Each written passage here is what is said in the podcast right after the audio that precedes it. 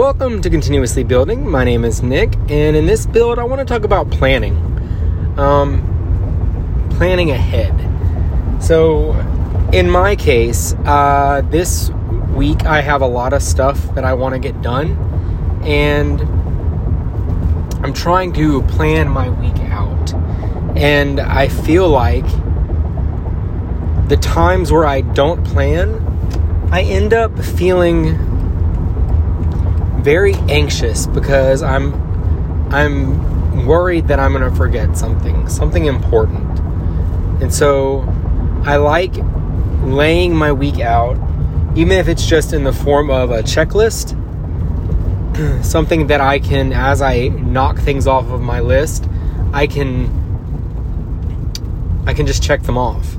Um, I also feel like when you lay everything out in and write it all out, whether it's digitally or with pen and paper, um, it also kind of helps put your week into perspective. So if there's a lot floating around in your head, uh, you know, you could have multiple things in your head that you think you need to get done. And really, when you write it all down, it's not as bad. And so there have been times where I was just so anxious all weekend for the for the week coming up that it felt like I wasn't going to be able to accomplish everything that I wanted to accomplish. And when I actually sat down on a Sunday evening and wrote everything out, I realized most of the things that I wanted to accomplish, they were actually things that would take like 5 to 10 minutes to do. And so while there were a lot of different things, the um, the amount of time that would be required to completing those those different tasks were very low, um, very accomplishable.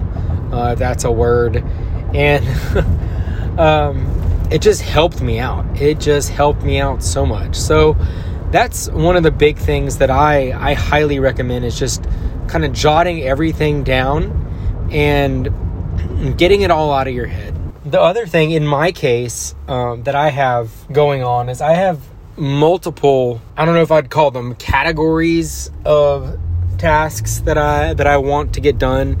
Um, I have personal tasks like home related things that are kind of starting to pile up, like just to dos, and I also have work related things that are that are piling up. So I feel like what you need to do, or what I need to do, is, or what I like to do, is actually putting those into two different lists.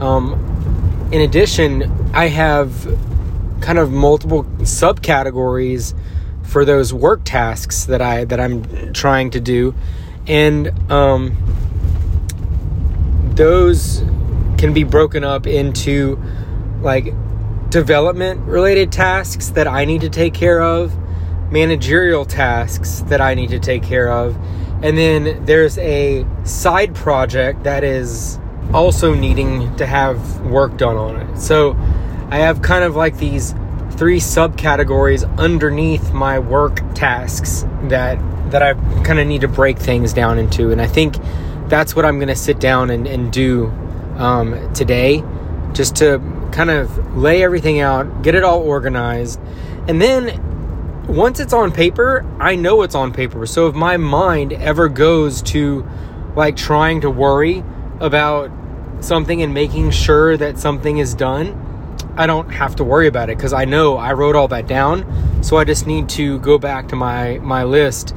and reference it and, and see if that's something that that I've um, that I've completed.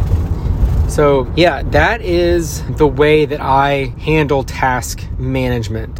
With all that being said, I know this was a really short podcast, but I don't have much else to add to that. So, if you have anything you would like to hear me talk about or discuss, or if you have any questions, please feel free to, please feel free to reach out to me at underscore N I C K D E V. That's underscore Nick Dev on Twitter, and I will talk to you tomorrow. Bye.